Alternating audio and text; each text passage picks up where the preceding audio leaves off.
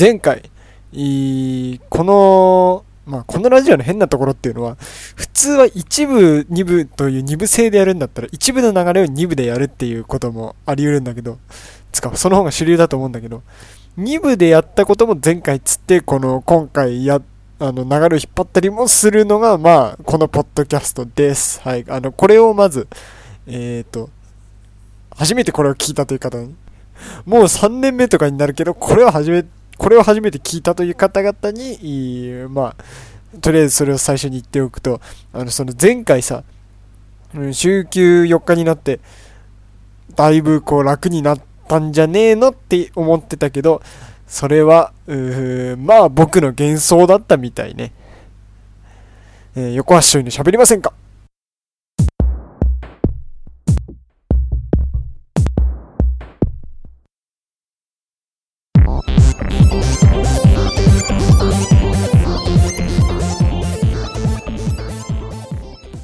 ょっとね、今この手元に時間割があるんで、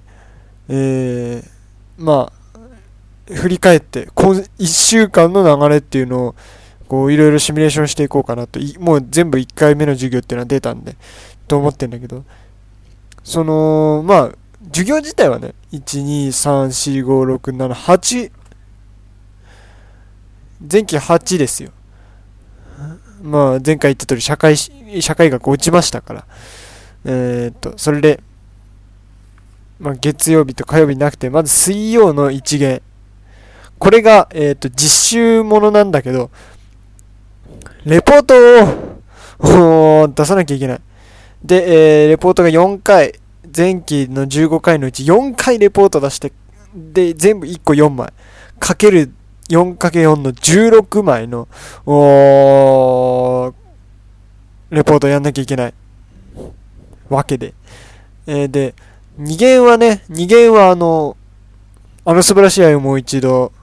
の作詞、あとさらば恋人とかね、あの、町明の、あの作詞をしていらっしゃった北山治先生の授業。これ本当に時々北山先生こんなこと言ったって僕、ツイッターで拡散させちゃってますけど、許可取ってねえけど、その、あれがあるわけですよ。先生の授業で、これをまあ、結構緩く楽しんでやってまして、で、えー、予言。予言の先生はね、三言がなくて、予言の先生はね、第1回に出てきたと思って、その第一声が、あ最初のね、第1回目の授業、第一声が、あの、私、あ、今朝、その階段で足を踏み外して、頭から血を流しちゃいましてって、これが第一声でしたからね。この人の授業に関しては。土ですよね、土。頭の血と書いて土ですけど。まあ、女の先生なんですけど。それで、今朝、だから、今朝っつってもね、多分これ予言が2時、2時から始まるんだけど、2時45分から始まるんだけど、でもそれでもね、事故があったの多分10時ぐらいの話なんでね、聞いてる限り。4時間前に自治を流してて、病院行けよって話なんですけど。しかもあれだよ、その、大学の近くにその人、その教授の家があるわけじゃないからね、確か。普通に多分東京住まいとかですから、そういう教授多いから、うちの大学は。で、それで電車でわざわざ、血が止まったかなぐらいの時に、来ちゃえっつって来ました。病院、病院に行けよっていう、まあそういう、逆に言うとそれぐらい、あの、授業を真剣にやる人なんで、ちょっときつい感じがあるかなっていう。で、木曜。木曜は、えー、っと、これ、英語。まあ、心理なんだけど、英語みたいな、えー、授業で、要するに、こう、毎週英語をやってこなきゃいけない。これ、木曜っていうのはね、あらかじめ言っておくと、かなりの、地獄絵図、地獄絵図なんだよね。二元、えー、論理学なんだけど、えー、英語、論理学、基本的に僕そんなやったこと、そんなっていうかもうほとんどズブズブの素人に等しいんだけど、うー論理学の英語の文献を調べてやってくるって。まあこれもね、英語とあとだ、数学的なね。感覚で言うと、今んとこ A、英語と数学。これ1、2元ですね。で、3元。まあ、3元はコンピューター使うんだけど、考え方は数学ですね。そして、えー、っと、この授業がね、一番こう、第1回目ね、ほんと面白、面白かったっていうか、すっごい緩い感じでやってくれたから、あのー、ふざけすぎたんですけど、僕、僕もこう、ね、テンション上がっちゃってね、なんか先生がこう、黒板にいろいろ生徒にいろいろ書かせて、で、丸をつけていくんだけど、丸がでかすぎて上に、こう、ポンポンって重ねてんのが、あれ、ぷよぷよじゃねっていう、すごいくだらない内容で盛り上がってて、で、多分3つ目揃ったらバヨエンってなるっていう流れから、ね、3つ揃ったら疑文字ってなるっていうのを俺がちょっと振ったせいで、あの、さすがの俺でもそれは引くわっていう周りの感じになったりとかして、え大学ね、え3年前期始まって以来のこう、大やけどを負いましたけど。二人だったら、あの、その、さすがの俺でもそれは引くわって言ってたやつ、普段だったらそいつの方がえぐいことを言ってんだけど、まあ、授業中に言う僕のノンモラルを、が、その敗戦につながったと、そういうことですよね。えー、通称、マリコ・デラックスの授業です。でかいぞでかいぞ 全然伝わんねえ、でかいぞだけど、でけえんだけど。しかもこの人が多分前期の授業の教授陣だけど、一番常識人っぽい人なんだよね。マリコ・デラックスね。ただ、すごくでかい女性ですけど。ビッグママですよ。読んで字のごとくっていう。多分ね、立って授業できないからコンピューターしだと思うんですよね。膝に水が溜まるからでしょうね。えー、取り組み後の無双山みたいな顔してます。え、で、えー、予言がまたこれが、えー、と、実習もの。5回レポートを出されて、えー、全部、えー、ちゃんと出さないと単位がもらえないという、そして金曜日に、えー、まあ本当に専門的なね、え、こう、なんて言えばいいんだろうな、心理学の、こう、統計的なやつとか測定みたいなやつを、こう、専門的にやる授業と。まあ、ある意味これが一番前期の中で緩い。要するに、何がこれ辛いって、多分大学生じゃない方には分かりづらいかもしれないんだけど、授業中に寝れる教科が一個もなければ、あの、宿題みたいなのも多いっていうことなんですよ。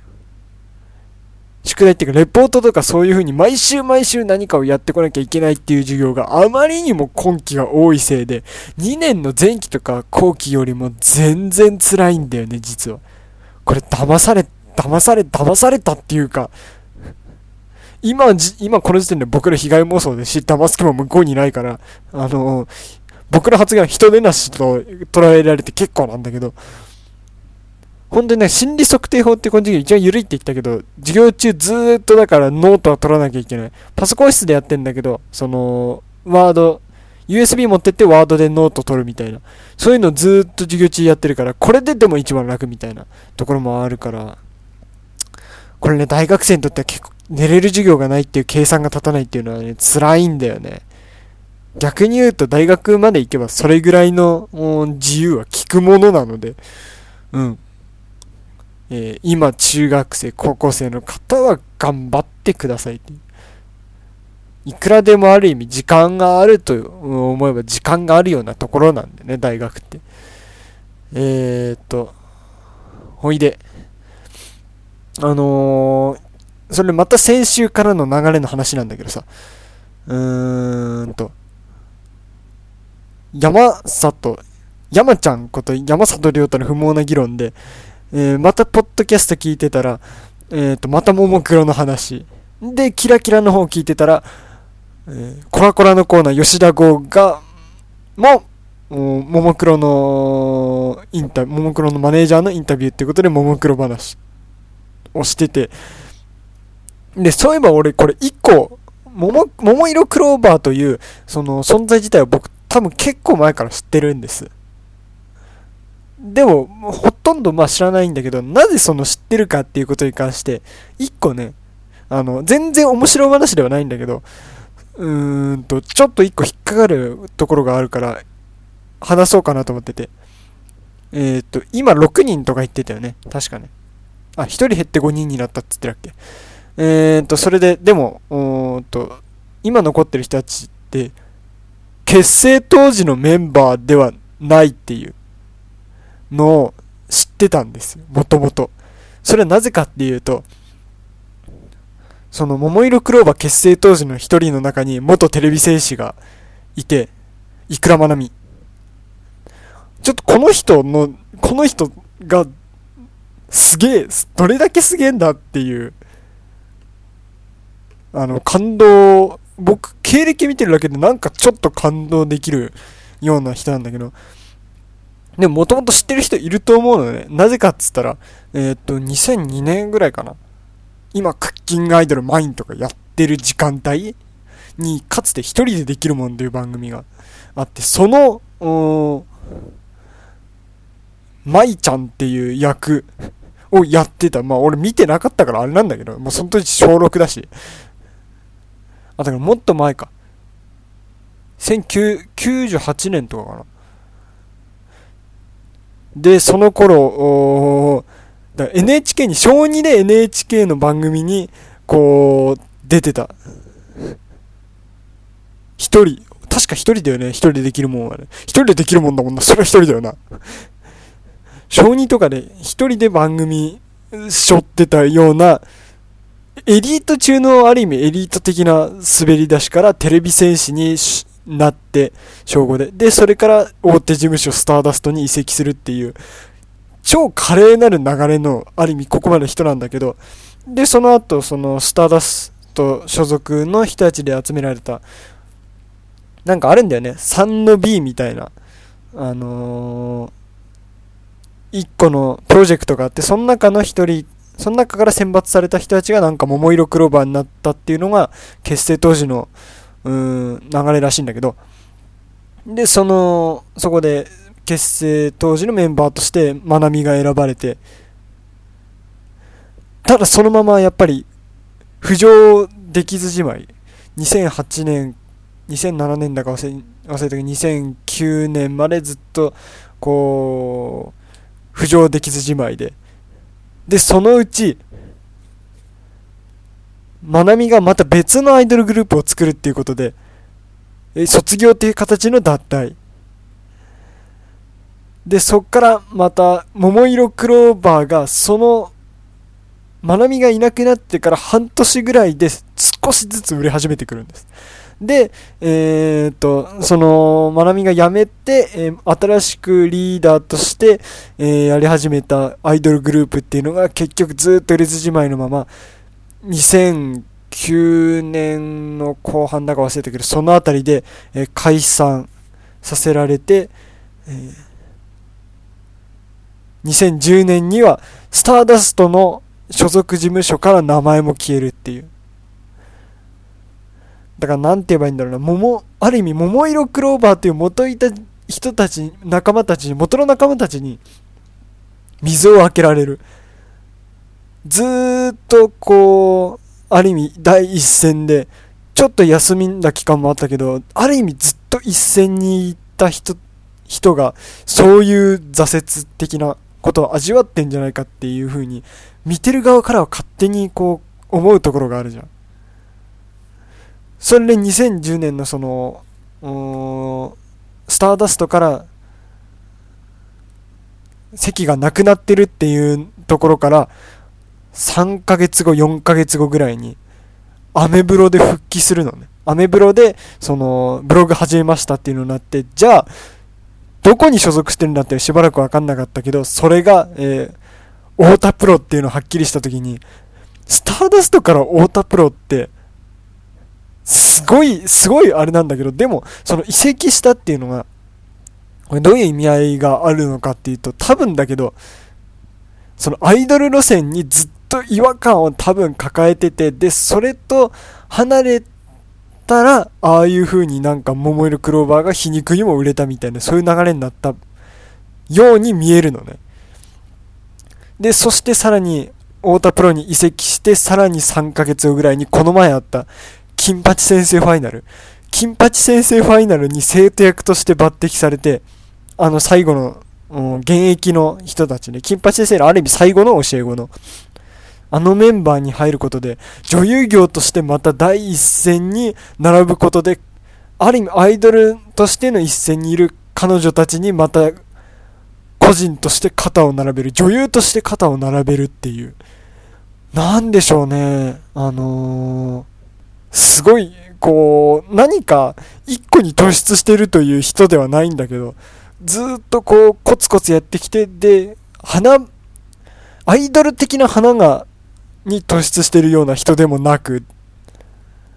ただずっと積み重ねの小さい頃から恵まれてきた、環境的にも恵まれてきた中で、コツコツと積み上げてきたもので、いつでもある意味第一線に戻ってくるんじゃないかっていう期待感がある。そういう人すごいなと思うんですよね。なんか、桃色クローバーなんか雑草雑草言われてるじゃん。雑草、その一連の流れにはいないんだけど、うん。なんて言えばいいんかな。こう、ほ、すごい頭の中でまとまんないから放送事故っぽくなっちゃうのは申し訳ないんだけど、エリート、エリート街道とは思われてるけど、ある意味すごいこう、博打、雑草って時には博打でなきゃいけないじゃん。その博打を踏むというわけでもなく、こう、ずっとただ自分のやりたいことで地道なことをやり始めて、で、恵まれてると他の人には思われてるけど、本当にこう、ちょっとした努力の積み重ねで、第一線に居続けるみたいな。なんかそういう魅力も、そういう魅力のある人もいたんだぜっていう。桃色クローバーのなんか面白さみたいなのも、うん、こう取り上げられてるけど、なんかね、そういう、ちょっとしたね、いい、いい話になってるかどうかわかんないけど、そういう人もいるんだっていうのも、知ってもらいたいので、僕のこの聞いてる人たちに、多分キラキラと不毛な議論両方聞いてる人っていうのも、あの、リスナーの中にいると思うんで、ちょっと付け足しを今回させてもらいました。ほんとグダグダで申し訳ないんだけどね。もっとちゃんと調べてから喋ればよかったと思ったけど。でも本当にあの、才能と努力、花はないけど、才能もあって努力もできる人なんで、あの、いくらまなみという、うすごい尊敬、ある意味年下だけど尊敬できるような、えー、っと、この人をちょっと、桃色クローバーも、桃色クローバー新しくファンになって応援してるっていう人たちはちょっとこの人にも注目してもらったら、あの、すごい両面、10代の、あの、女子、